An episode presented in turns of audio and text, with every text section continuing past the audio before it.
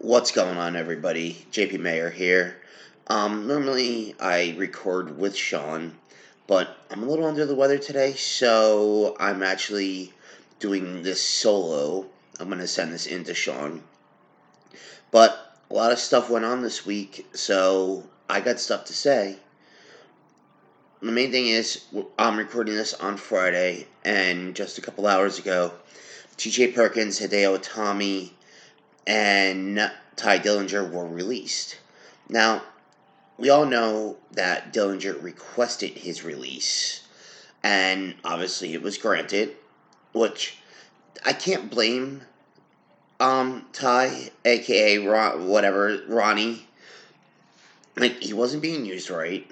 It just sucks because his fiance, girlfriend, wife, Peyton Royce is still in WWE. As for Hideo Itami, it was a case of the injury bug got him, which sucks, but what can you do? It's nobody's fault. Now, with TJ Perkins, like, they dropped the ball big time with him due to the fact that he was your first cruiserweight champion. He did a goddamn good job of it, and he was just on TV this past week. Like, looking like Eric Rowan all tatted up all of a sudden, but he was still there. So, that one surprises me. Do I see any of them going to AEW? No. I see TJ Perkins going back to the West Coast wrestling with PWG. I see Tye Dillinger taking time off and maybe doing some indie shows. But I see Hideo Itami, aka Kenta, going back to Japan. Now, on to subject two. Elimination Chamber was this past Sunday. I thought both Elimination Chamber matches themselves were amazing. Congratulations to Sasha Banks and Bayley on becoming the inaugural Smack uh, SmackDown inaugural WWE Women's Tag Team Champions, and congratulations also to Mandy Rose and Sonya Deville who went wire to wire with Sasha and Bayley. So much props to them. I was pulling for that one. I was pulling for Sonya and Mandy because Bayley and Sasha were the obvious picks. So I would have liked to have seen something different. Excuse me. But either way, I'm happy. Now, on the men's side, Daniel Bryan retained, and he retained from the number one spot as well. He went wire to wire, and Kofi was the first person out of a pod. So there was points in time. I'm gonna be the first to admit that I thought Kofi was gonna win the title, but I'm like, ugh, after he lost. But what can you do? We also saw the further story, the further going on story of Charlotte, Becky Lynch, and Ronda Rousey.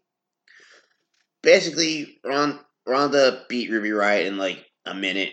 Charlotte came in, they started jabbering and fighting. Here comes Becky Lynch with her crutches, selling that injury like a champ and just beats the shit out of both of them with their crutch. I was just like, hot damn. I know we got Ric Flair's 70th birthday celebration coming up on Monday. I guarantee you Becky's going to interrupt that for sure. But I'm trying to think. So, on the road to Fastlane which is the final stop before WrestleMania, by the way, I'll be at WrestleMania, in case y'all haven't figured it out by now. um, so we have Kofi Kingston getting his, uh, if my memory serves me right, his first ever WWE title shot, one on one again.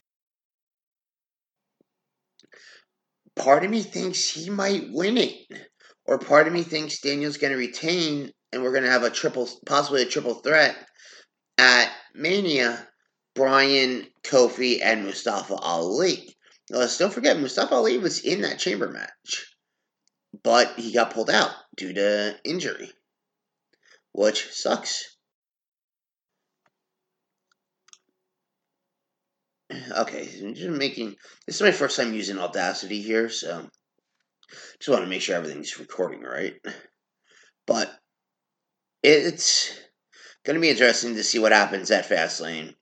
I'm curious to see who Asuka's going to face at Fastlane. I'd like to, see, like, obviously, this past Tuesday, Mandy Rose beat Asuka after distraction from, God, I don't even remember who. It's been a long week.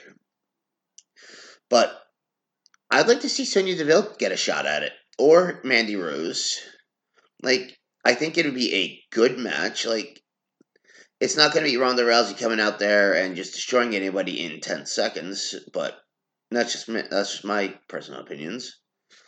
Um, we get in Usos versus Shane and Miz with Miz's dad sitting at ringside for the tag titles. I think that's going to be where Miz turns on Shane and we get the one on one match at Mania Miz versus Shane McMahon. Which I don't understand why Miz isn't in the WWE title picture because he's that goddamn good of a wrestler. But again, that's just my opinion. Um, looking, I'm just going over the list that we were supposed to talk about. Oh yeah, the NXT guys.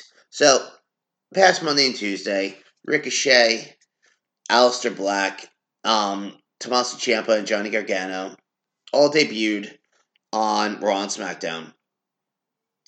And Gargano and Ciampa, it looks like they never stopped teaming because they not only beat the Revival on Monday, they beat the Bar on Tuesday. Aleister Black, it's funny because he beat Andrade on Tuesday with his wife in Andrade's corner. Like, no, in case y'all didn't know, Aleister Black and Zelina Vega are married. it's public knowledge, so it's not like I'm exposing anything. And then Ricochet, big tag team match on Monday, comes back with a one on one win against Eric Young uh, from Sanity on Tuesday. We got uh, Sanity, another group that was hot in NXT and have just completely fizzled in on the main roster. Here's an idea, WD. Use your tag teams better. Jesus Christ. Um, let's see, what else, what else?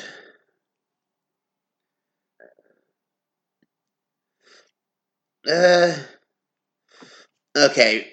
WrestleMania moment. What is your favorite and least favorite Undertaker match at Mania, excluding Taker versus Roman?